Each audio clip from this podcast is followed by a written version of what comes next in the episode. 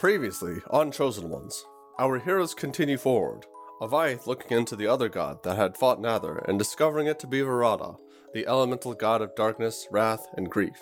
As they stop to rest for the evening, Avayath is awoken to find that the purple veins on his neck have turned silver and a growth has formed in the center of his head, leading Brandy to theorize that he might be turning into some kind of tiefling. With little else they can do at the moment, he goes back to sleep, and Brandy casts Dream on Libris in an attempt to get help. Instead, he encounters Winona, a white butterfly flying around her that he quickly puts together as Dashi. He leaves this dream to try someone else, this time visiting Estel, entering her dream. He witnesses a conversation taking place between her and another Shadow Fae holding the Mask of Slain. He learns that the creature was actually Carmentis, the first chosen one, and also Estel's uncle. Brandy relays everything that has happened, and asks for help to get back to the compound. Estel tells him to go back to the old location, and Arthur will teleport them after he moves his lab. She warns him that if things keep going the way they are, the universe as a whole may be in danger. Meanwhile, Shui has a strange dream of his own, meeting the creature that named itself Abaddon. He asks Shui what he desires, and the bard answers to take away the bad things. As Shui prepares to wake up from the dream, the figure suddenly is in front of him, ordering him to remember what had just happened so that everyone knows Abaddon is coming.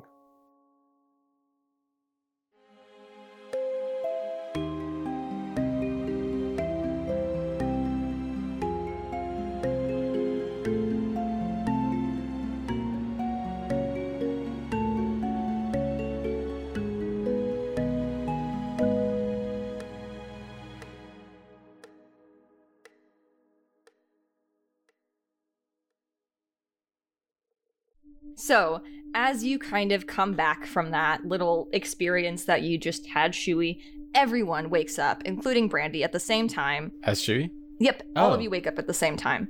But as you are waking up, um, you all see each other's eyes kind of just glow very bright white for a moment, like your eyes kind of glaze over, and watching each other seem to just suddenly be pulled back into your heads as this sort of something that you're realizing in the moment is definitely a memory it starts to come to all of the surfaces of your mind.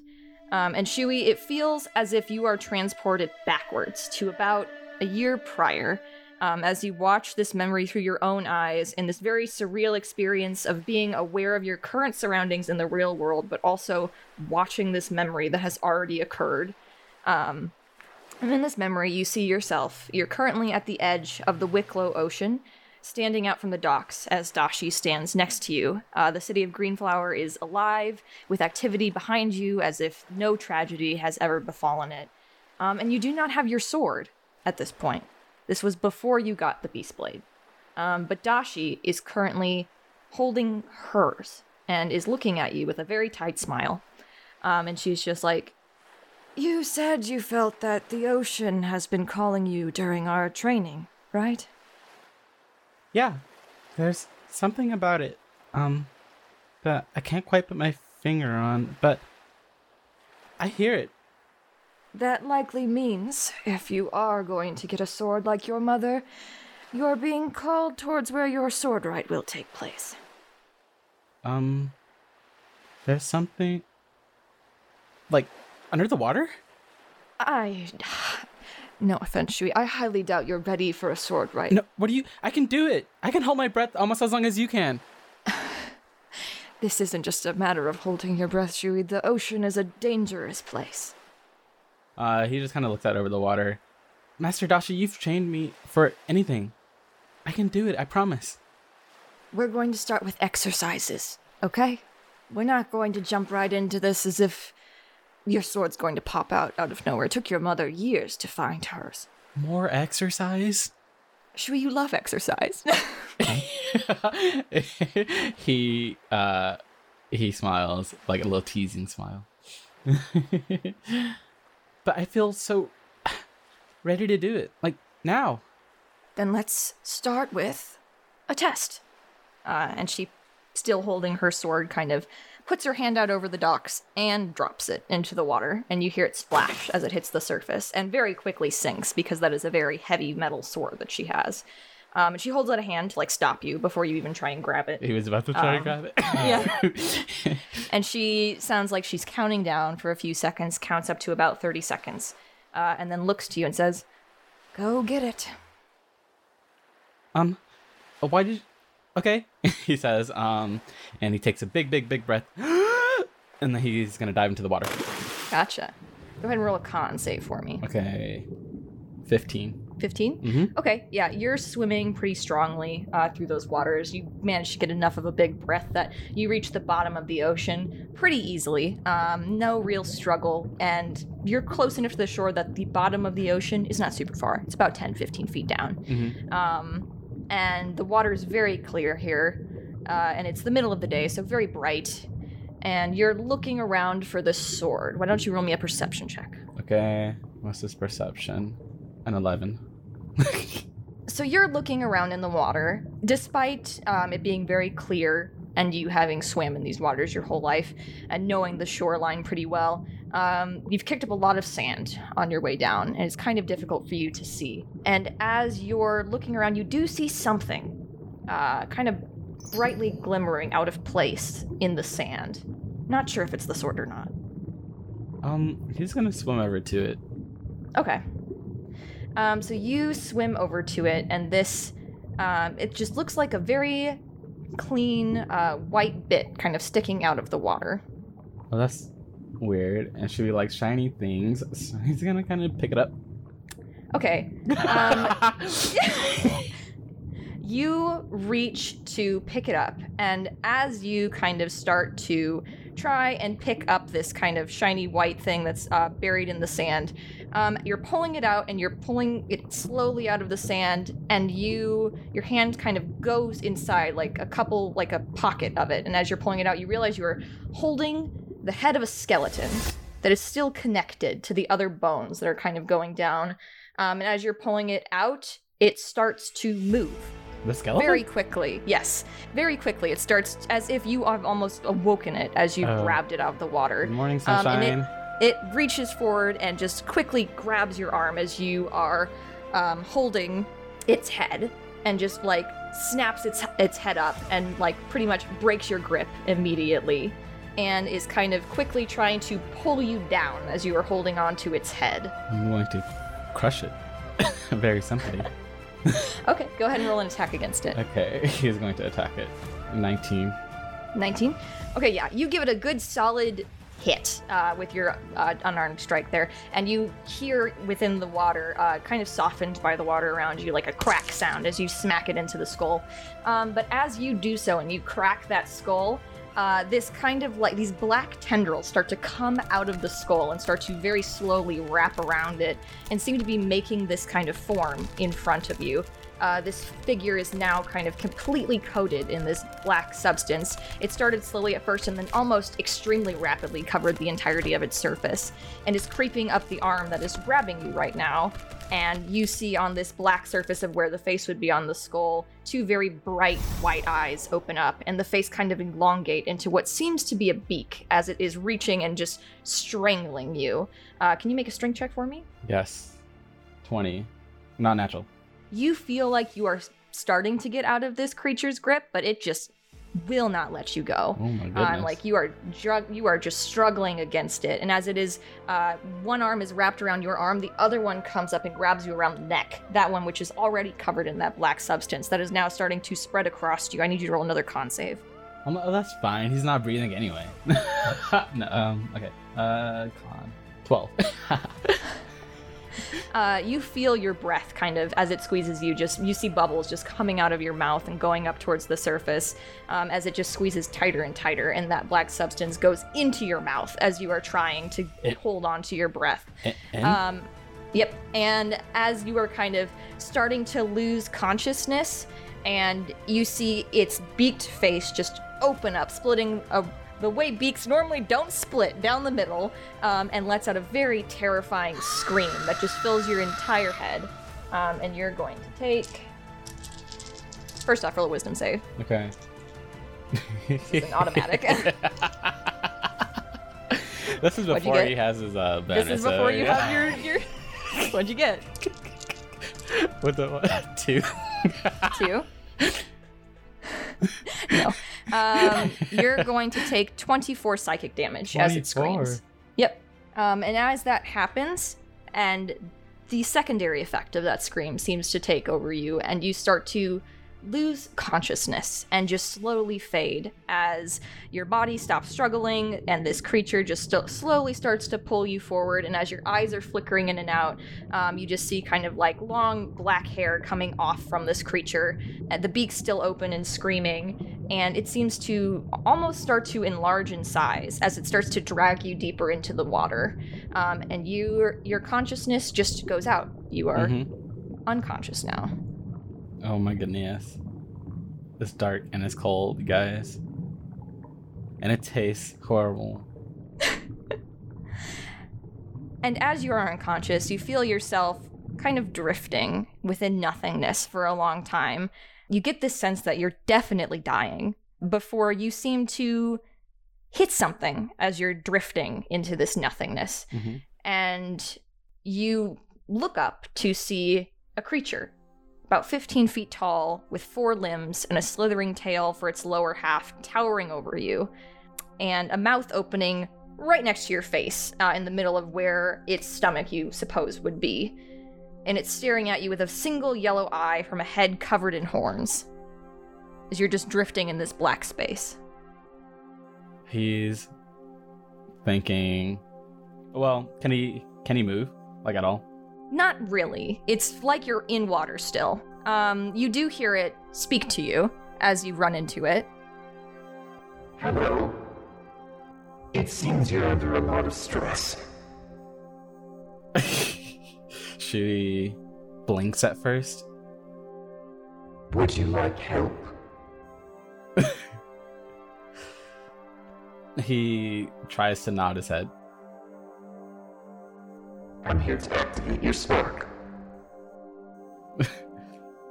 Uh he confusion, but um he is nodding his head. The one you currently have, I was warned, is artificial, so this might not work. More confusion. Artificial? What does that mean? You see this creature lean down, uh, having to bend quite a bit to be down at your eye level, with this giant eye just staring in front of you, almost the size of your head as it's leaning down, uh, just staring directly at you with that bright yellow eye, and it seems like a beam of light shoots right out at you. And as it does, a glowing white dagger appears in your hand that you feel. Um, it almost feels like an extension of yourself. You're not even aware of it for a moment before your hands kind of just slowly uh, clasp it very warm and comforting and like it's something that you've always had that's just now there He's uh looking at it, kind of like captivated by it, and he's like bringing it closer and closer to his face. If that's something he can do right now, yes. yeah yeah Okay. And he is going to stab himself with it. okay yeah you feel yourself stab yourself with that and it's like a double feeling like you feel it here and you also kind of feel it like in a different place like almost like this is like a dream and you're kind of like pulling yourself back into reality like as if someone like has hit you um, and as this strange black void you were floating in starts to fade uh, you hear that creature say one final thing to you It's your lucky day. You get to keep playing this game of pretend a little longer. And you wake back up in an instant. You blink and your eyes are back open, and that creature that you have seen before that has grabbed you has nearly tripled in size, a very strange tail lashing out against the sand at the bottom of the ocean as it continues to drag you downwards. But in your hand, you still have that glowing white dagger. I'm going to stab it. Go ahead and make an attack roll. 24. as you lean forward and stab it with that dagger, uh, right on its hands that is currently grabbing you around the neck, uh, you see it very quickly let go as the black tendrils that are kind of covering that hand start to pull back um, and kind of start to recede, and you see the bone again underneath, and you hear it shriek again um, in pain at that as it looks back at you, seeming very surprised that you just did that. And you also are surprised because that weapon that you just used on yourself and healed yourself a moment ago seemed to just do damage to this creature. Mm-hmm. But you got away currently. You are not held by it at the moment. He is going to back up though. He's not thinking about whether it's going to attack him or not because he just kind of stabbed it. Um, it is going to try and grab you again if you could roll another athletics for me. 20. It got a 19. Oh! So you manage to push yourself away from it, still moving your 30 feet distance back, or however many feet. You're weird. You have more feet than normal. Um, but you are underwater, so you can only move half speed. But yeah, you managed to get some distance between you and this creature. What are you doing? He's going to try to find Dashi's sword so he can grab it and get the heck out of there. okay, it's going to try and grab you again. Okay. It's another 19, so tell me what you roll. Roll 16 this time plus 11. You'll definitely pass based on your last roll. Okay. So he somehow manages to squirm out of the way, and he's going to perceive the area around him. Right now, he's looking for Dashi's sword. 14. 14. Roll 14. I'll say with a 14, um, pushing yourself back, you do see um, a little bit towards the direction that you had come from. Uh, pretty much almost directly where Dashi had dropped it, you see it glint, uh, glinting in the sand.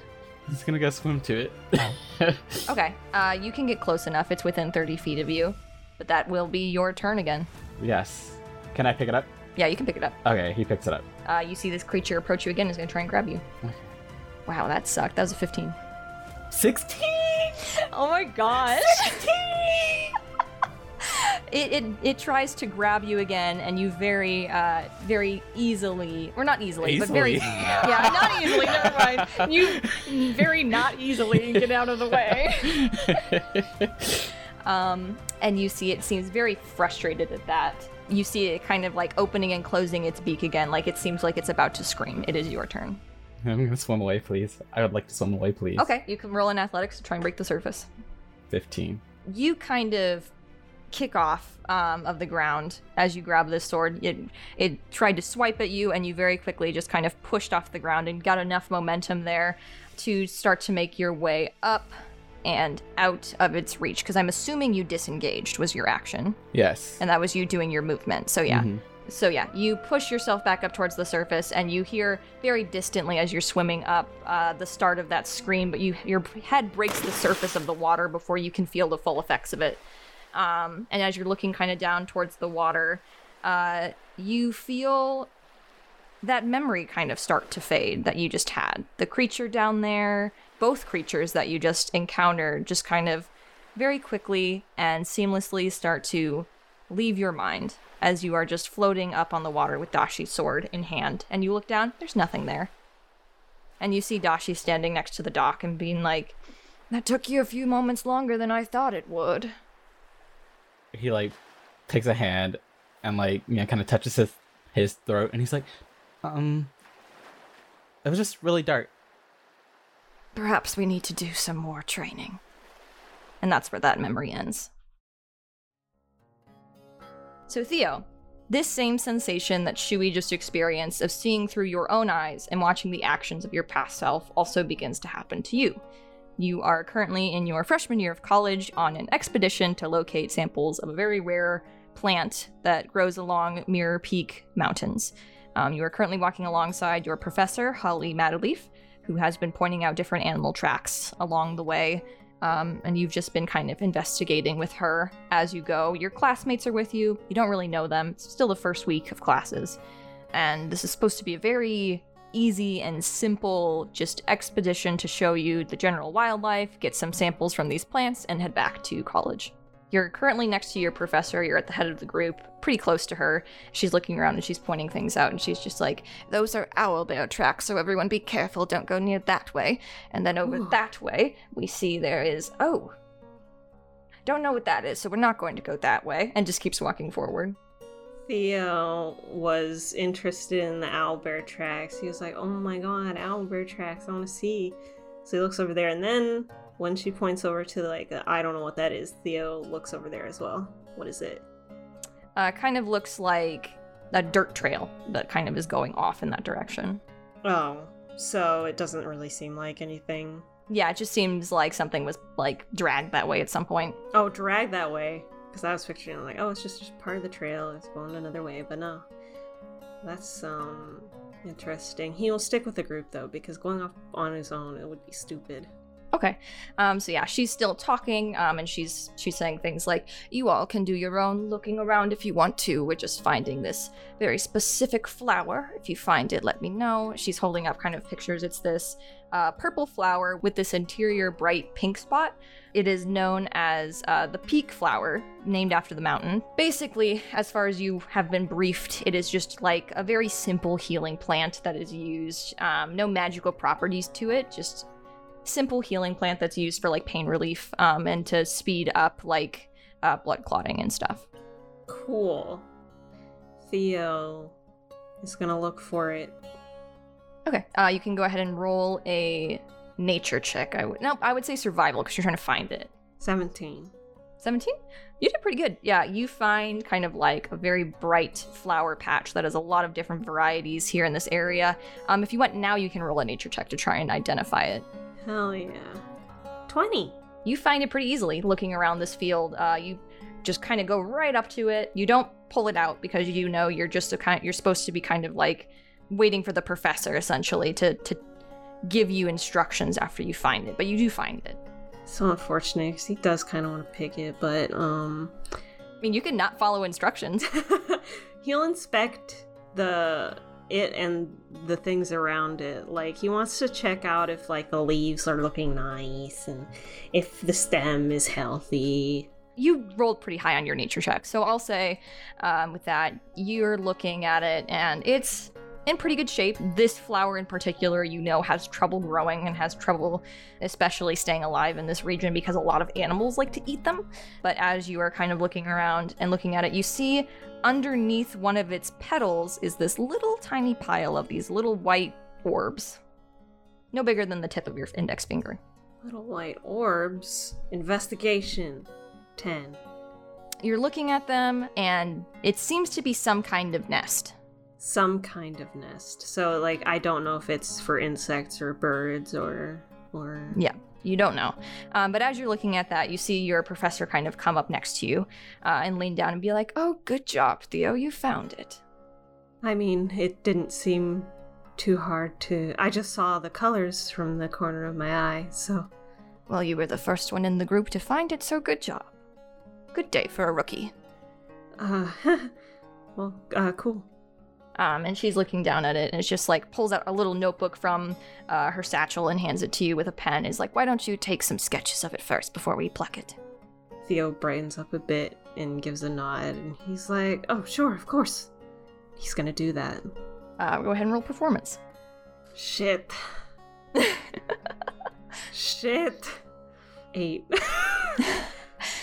you start to sketch and she's she's looking at it and yeah, she's like frowning a little bit. But as she's looking at your sketches, she kind of looks back up towards the group that she left to go check on you, and you see her frown immediately um, as she is looking, seems very particularly at someone, um, and is just like, "Wait, when did?" I thought they were suspended. Um, and she kind of smiles at you hesitantly and is just like, Hold on, Theo, keep drawing those flowers. You'll get it next time. Uh, and she gets up and starts to move back towards the group. Uh, okay, I, uh, uh, he was like gonna mention the little white specks, but then she goes, and so he's like, well, continues to draw. Um, I guess it's like he's holding it in his hand, like there's no surface to set down. As you're drawing, um, you see her kind of approaching from the corner of your eye. See her approaching a Triton that's in the group, uh, who's kind of standing on the edge, and she approaches him, and you see him kind of start, and she seems to be very aggressively talking to him, and he kind of lowers his head um, as you're continuing to draw that those flowers. Um, he looks with like an eyebrow raised a bit. He heard the whole, um, I thought they were suspended. So he doesn't know the deal with that, but it seems like they aren't aggressive. It seems like they just kind of mousy, I guess. So he just watches for a little bit. Because it don't seem right. As you are watching them, I want you to roll a dex save. Not 20! Oh, damn. Okay, yeah. So as you are kind of sketching these flower petals, um, you see very quickly kind of coming out underneath the brush nearby, just this incredibly large snake. After you hear a little bit of rattling as like a warning, but you had been too distracted looking aft, off to where the teacher was. Um, and you see it just kind of just jump out at you, trying to bite you, as you see, see an Ashander cobra, uh, one of the most venomous snakes in the entire continent, try and bite you um, as you quickly bounce out of the way. He bounces up and does like a little flare with the not flare, but like he he kind of like waves it away with the little pad of paper, kind of freaking out a little bit, and then he's like, "Oh, I think I know what those white specks were." I need you to roll another dex save. Twenty-one. Okay, one second. Yeah, okay. As you jump backwards, uh, you hear an additional rattling sound coming from behind you as you see another Ashander Cobra kind of sneaking up from behind you. A second one try to bite your leg, and again, you jump out of the way.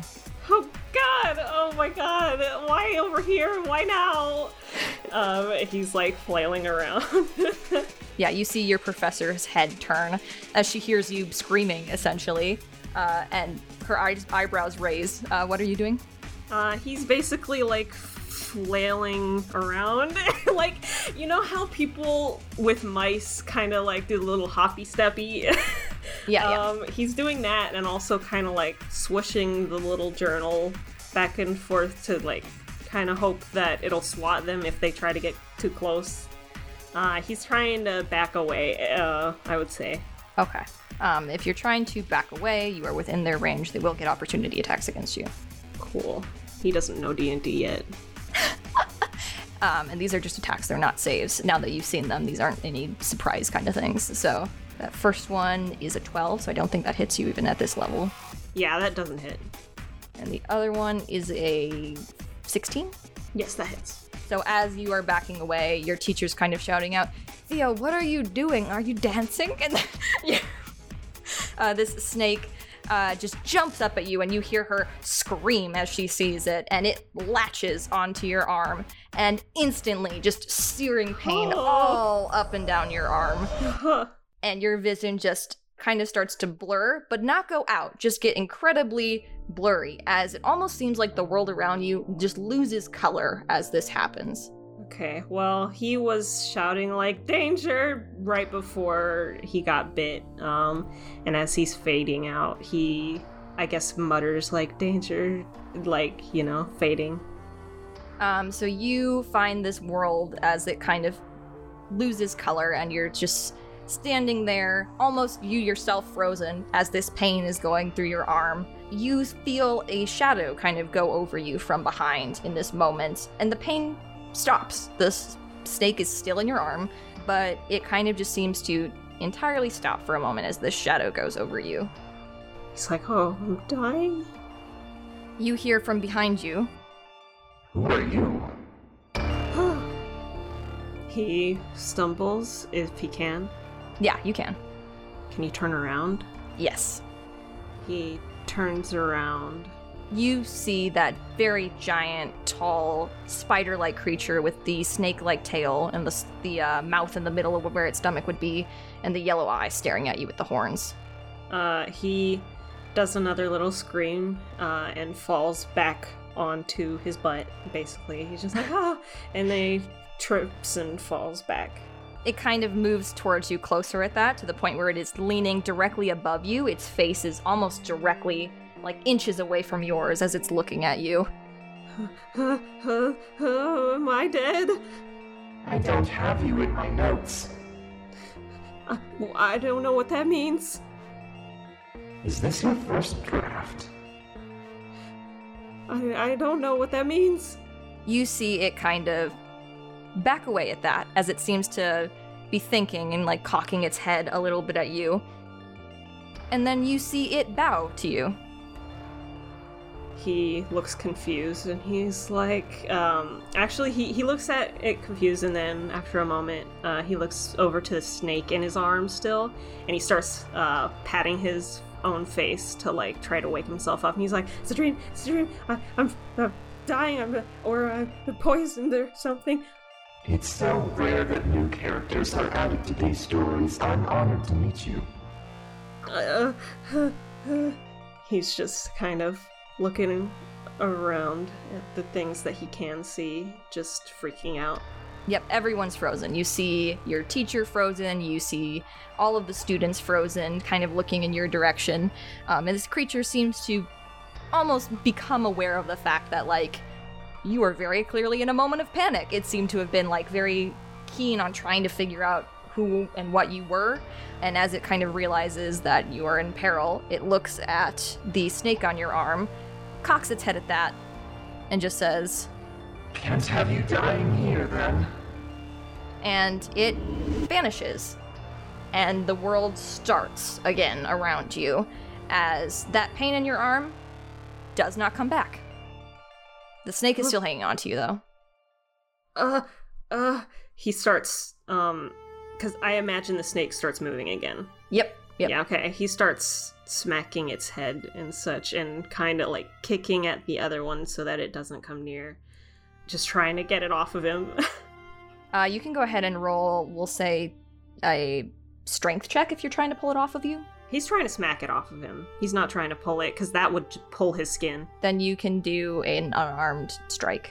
Uh, so that one. Oh my gosh. Um, yeah, you're trying to hit it. You are very unsuccessfully getting it off. Um, but as you are doing that, you see your professor kind of run up and point to this monster and seems like her eyes kind of flash for a moment not monster sorry point to the snake monster to you in the moment maybe Yeah. um yeah she points at that snake and you see it kind of freeze up and let go of you and drop as it seems to be stunned and she's running up to you and sees the other snake trying to go for you again is very quickly dragging you and she's just like oh gosh oh gosh those are very poisonous oh no and is like trying to pull you out of the field Uh, the is that I don't feel anything. Is that the effect of the venom? Is it does it uh, numb you? Uh, she's looking at you and then as she's pulling you away she seems to kind of register what that snake was and seems extremely confused as she is pulling you away and is like shouting at the other students to be like we need to get out of here immediately. If these things bite you you die almost instantly. We need to go. And she is like moving and pulling you away but still seems very concerned. You very clearly had this snake right in your arm but you don't seem to be experiencing any effects. Theo are you sure it broke the skin? Yes, yes. I when it first, it was uh, it was very painful. I don't think I would miss that, but I don't. I don't. I don't feel it now. I are you? Sh- what do you know about the venom properties? They kill you almost instantly. It is a magical snake that paralyzes you and then shuts down your heart within a minute. Ah, ah. uh, am I still? Oh God, am I am I still hallucinating? How? He smacks his face a few times. She kind of just puts both of her hands on your shoulders, is looking you up and down. You see her whispering something, and you feel, even though you haven't lost any hit points, like definitely she's casting some kind of healing on you.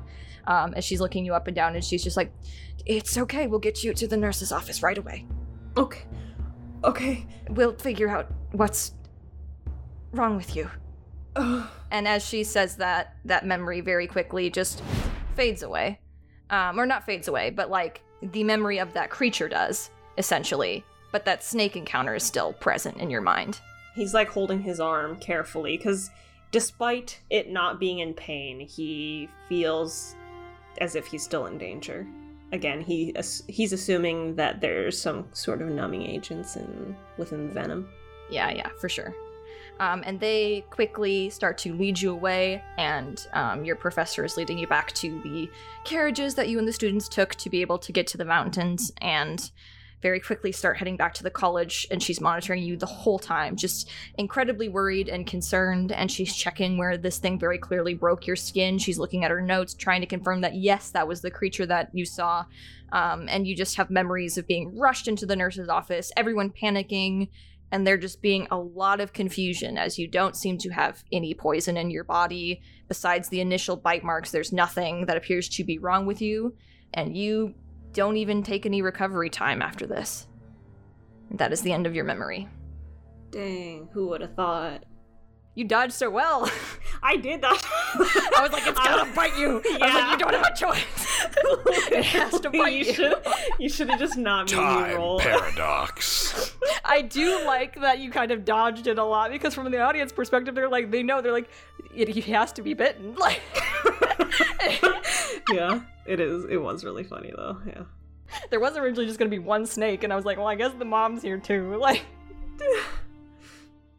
but yeah, we are going to move on to Avayath now. Goo goo gaga, it's me, baby of ice. I... I know, I'm so sorry, Jay. You may not have much to do for your scene. I love that you think. I love that you knew what was coming. Mother, please give me my pacifier. Mother, It's that I request fucking sustenance. Anime. It's that anime where the baby talks. Oh my god. Anyway, Goo goo gaga. So, Avayath, you also are having this experience right now, that feeling that the others have had, which is super weird for you in particular because you are suddenly incredibly small. And I mean, very small. Like, you realize quickly that this memory you seem to be having is one that should be next to impossible because you appear to be under two years old as you kind of look down at your little baby hands. Um, and you are currently sitting out in a field with your mother on a blanket as an elven man with blonde hair and silvery eyes um, is standing next to you and is kind of leaning down um, after a moment in front of you and it's just like, Hello, your name is Avayath, isn't it? Avayath just kind of jumps up and down. Does he know words? I don't. You're you know very basic words. Um, at like when you're you're not quite two years old yet, so you know a couple words for sure. Uh, I don't know. Hold on, let's Google real fast. How many words can a two-year-old say? uh, communication from one to two, about fifty words or more. Uh, some phrases, so two-word sentences. Uh, okay. I don't know Baby of voice. but I'll just stick with him waving high. Okay. Yeah, he's looking at you and is smiling a bit, very kindly. Uh, and you're you hear your mother speak to him and say, "Thank you for coming to visit us. I know you're quite busy."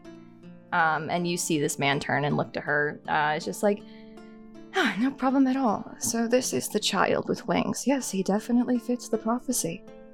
Um, and you see your mother nod. It's just like, to be a chosen one, you have to have a spark, though, and I think the wings are just because he's God touched. Um, and she kind of looks down at you with a worried expression, pats you on the head. Avayath just kind of smiles back. And you see uh, this elven man pause for a moment, uh, kind of start to laugh, actually, um, and then catches himself. And he's just like, hmm, God touched. Yes, right. Uh, and looks back down at you, leans over a bit, is just like, It's an understandable concern to have. There was another Asmer born with wings a very long time ago that turned out to be a false prophet, so it's good to be careful. She seems surprised by that and is just like, There was an another Asmer born with wings? I was told this was the first time this ever happened. And he smiles and kind of waves his hands a little bit. It's just like, yes, yes, but again, he was a false prophet, and they lost their wings shortly after being born. I'm not surprised. No one ever talked about it. And she's just like, well, how can we know then if he is what the prophecy says, if he is going to be, you know, a hero? He looks to her and just says, I just need to confirm he has a spark. We have a lot of professionals back in the kingdom that can do just that. It might take a few years for our methods to show results, however. And he sits down fully next to you at this point and is kind of reaching a hand out next to you uh, and looks towards your mother. Is just like, May I hold him for a moment? And you see your mother hesitate, especially after he says, like, it might take a few years. And she, you can see like the gears turning in her head as she's trying to figure out what he means by that. Um, and she's just like, um, of course, King Larkspur. Yeah, you can hold him. And you see these hands kind of start reaching out to grab you. Avayath puts one of the hands in his mouth. you see him wince at that, um, but he does pick you up and seems to be holding you and, and looking you over for a moment and is just like, yes, definitely has the wings. I don't think the eye glowing isn't a problem yet at this age. And she nods and is just like, yes, um, well, when he gets older, maybe. Uh, sometimes his father gets blinded if he looks directly in them. And you hear him laugh a little bit again at that. And he's just like, Well, like I said, it takes a few years for our methods to work, but we will confirm whether or not he has a spark. I assume you want what's best for your son. And you can see that she is very clearly hesitating again. And it's hard for you to understand exactly what is happening. Um, it seems like there's just a really long pause in this moment where they aren't talking to each other and just seem to be staring at each other as you are being held. Gives a round of applause for no concernable reason. Um, you are clapping. Neither of them are looking at you. Well, now he starts to look around confused. Um, and as you look around and you're kind of looking at your mother, you see her mouth is kind of open a bit, uh, but no words are coming out, and she just seems frozen. And there's a little bit of wind that was kind of moving her hair, and her hair also just seems like it is caught in the wind without moving. And you're looking out around. Why don't you roll a perception check for me at negative five? Oh boy. Okay. Not 20. Oh my god! Even as a baby, he's a prodigy. The most perceptive child. Oh, that's so funny. Um, you see kind of off in the distance, near the edge of the forest, a very tall creature. Seems to be about 15 feet tall. Um, as it is staring at you, you and your mother, and this other figure that is with you. And you see it kind of very slowly start to raise, raise a strange appendage up into the sky as it's staring at you. And you can't really make out what this thing is from your distance, but you do very clearly see it raise an arm. And as it does so, the world starts to move again, and you start to float. Ooh. Avayath will try to point to it, but he's floating, so it's a little hard. Um, yeah, you just start to float out of this man's hands almost immediately, and he was not expecting it clearly as he tries to like hold on to you, and you just whoop, go right up 20 feet. um, and at first you hear your mom go, "Huh, huh," uh, and then um, immediately changes to just happy laughter as she's just like, "Oh my gosh! Oh, Larkspur, look at that! I think he does have a spark." Avayath gives another round of applause and starts giggling. Um, and you see Larkspur kind of looking up at you. That kind look kind of very quickly just washes off of his face as those silver eyes that he's staring at you with seem to grow dark. Um, and she's looking at you, doesn't seem to be paying attention to him at all. And it's just like, oh, thank the gods. I knew, I knew it was him. Um, and you just hear him kind of say, yes, thank the gods. And that is the end of your memory. All right. I'm sorry that there wasn't much for you to do. I'm like, I'm so sorry that your spark activated as a baby because like this That's scene right, is because- not gonna have a lot going on for you. I'm glad you just didn't make me voice a baby. it's like I I would need time to prepare for that. Alrighty, right. So we are going to move on to Brandy. Uh huh. Oh boy. So you, it takes you, Brandy, a long moment to adjust to this memory as it starts to come in. You're shorter than you are now, only about four feet tall, uh, and the brands that you currently have are gone. And you find yourself in a small room, damp, the sounds of water kind of trickling off somewhere in the building. It's the only sound that you usually are used to hearing. And a strange woman has just recently come to visit you today for the first time, wearing a mask so you couldn't see her face as she looked at you through the bars of this room. And she gave you some picture books and some food. She talked to you for a little bit. She asked you who your father was, which is the first time that question has ever been asked to you. And then you were left alone. You currently still have those books. Hmm. Brandy flips through them when he doesn't think anybody's looking at him because he's scared to touch anything. So when he thinks people aren't looking, he flips through the books. Uh, you're leafing through these books, and you land on one of them, on a picture that stands out to you because it's very frightening and different from the other pictures in this book. It is of an entirely black creature that has kind of been scratched into these otherwise complete illustrations. Um, with very bright white eyes and a beaked face staring out of the book at out at you. Um, and as you're looking at this, it takes you a moment before realizing that the constant dripping you've grown so accustomed to has stopped, and a shadow has come in front of the barred window of your room. Slowly looks up. You look up to see crowding the hallway, um, barely fitting within, uh, as they are clearly crouching down. Uh, that spider-like creature that the others have seen at this point, with the piercing yellow eye looking in. So, he doesn't really have a reaction, I don't think.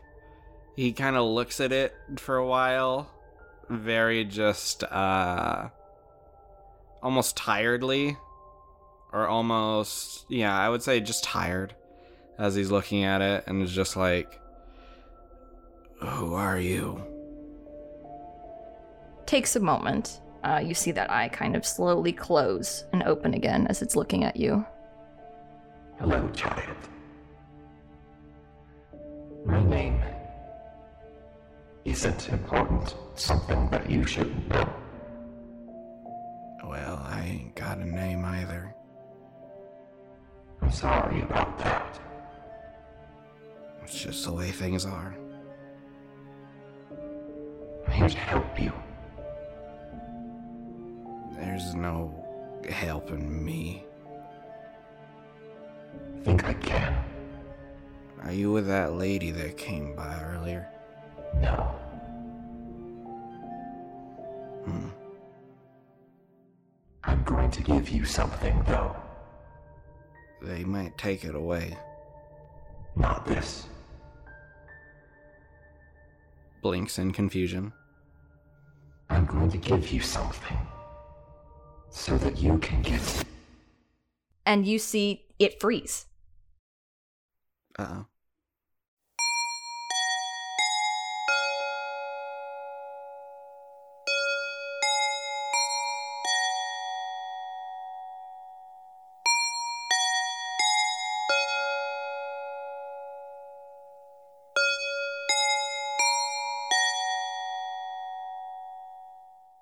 Just Uh-oh. completely freezes. just completely freezes, and you see almost like the color drained out of its eye. And there is suddenly another shadow, but this time inside your room with you. Very close to you because this room is so small. And you hear next to you before you turn your head. Mind if I cut in? The head shoots over to that person.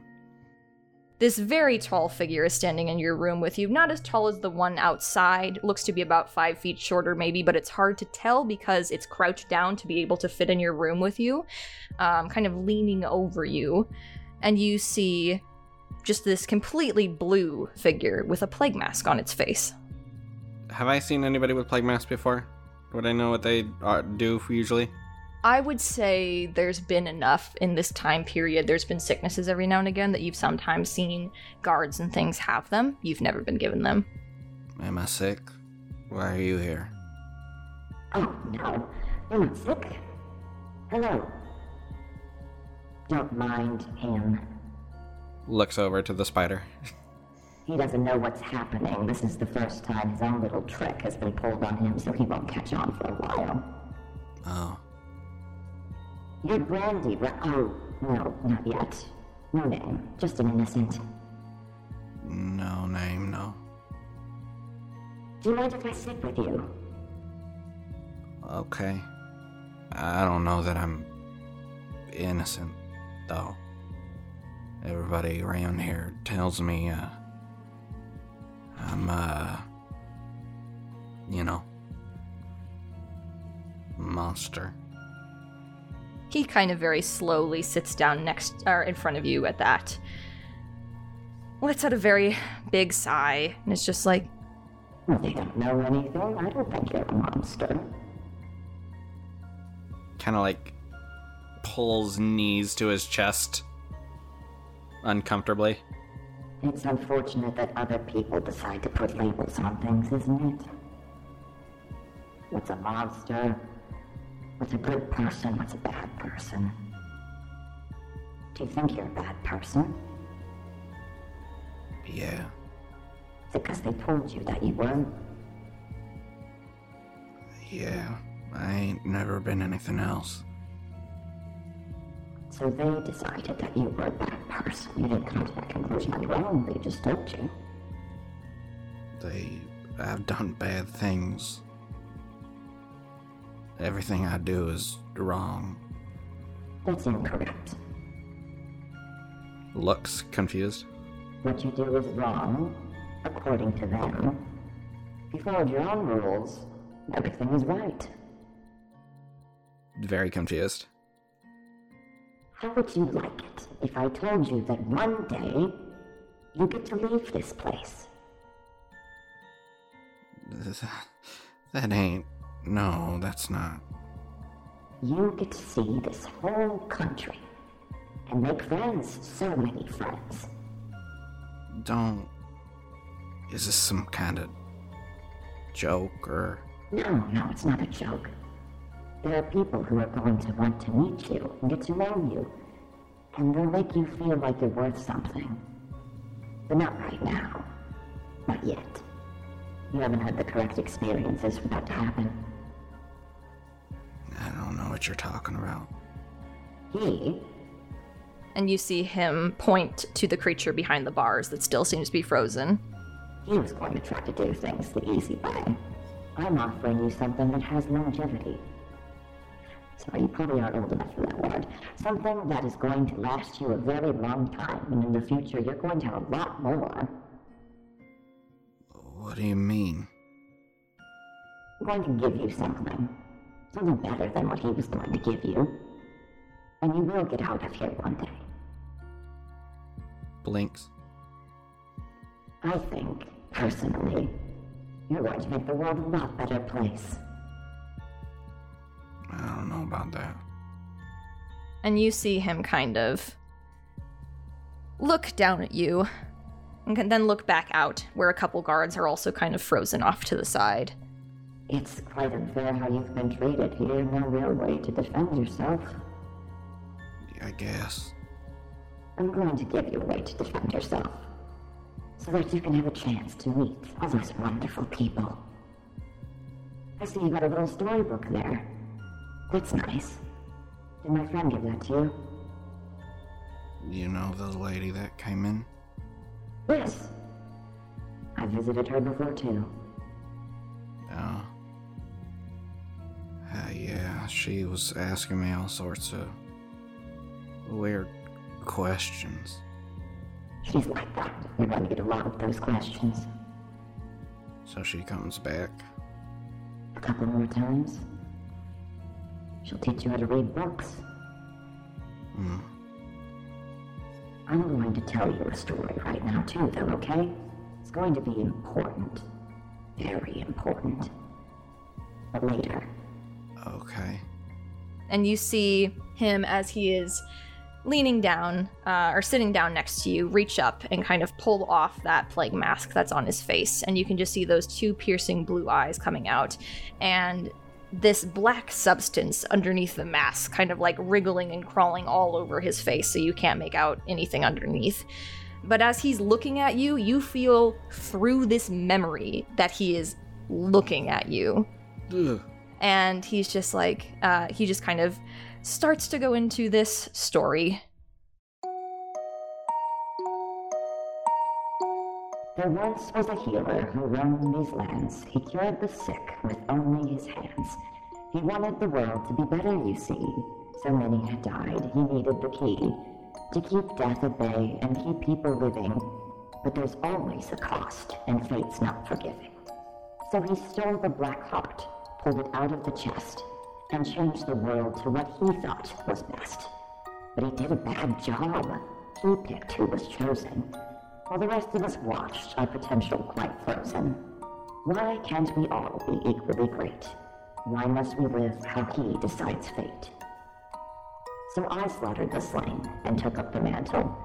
But now there's too many, too many to handle. The world is collapsing, there's not enough here. Should I let them die slowly, or just disappear? Now things are the same, yet things are offset. We're trapped in this hell, unless we reset. And there is a, a very long pause as he's just sitting there in silence. After he tells you this, you feel like a very strange sensation kind of go over you for a moment. Not, it's like a very strange, it feels comforting, but also like there's malice in it. It's like a very weird, like blanketing feeling that encompasses you. Um, and you feel two different things seem to kind of be attached to you in this moment as he's staring at you. Um, and he's just like, And now, you can tell stories too. and your memory fades.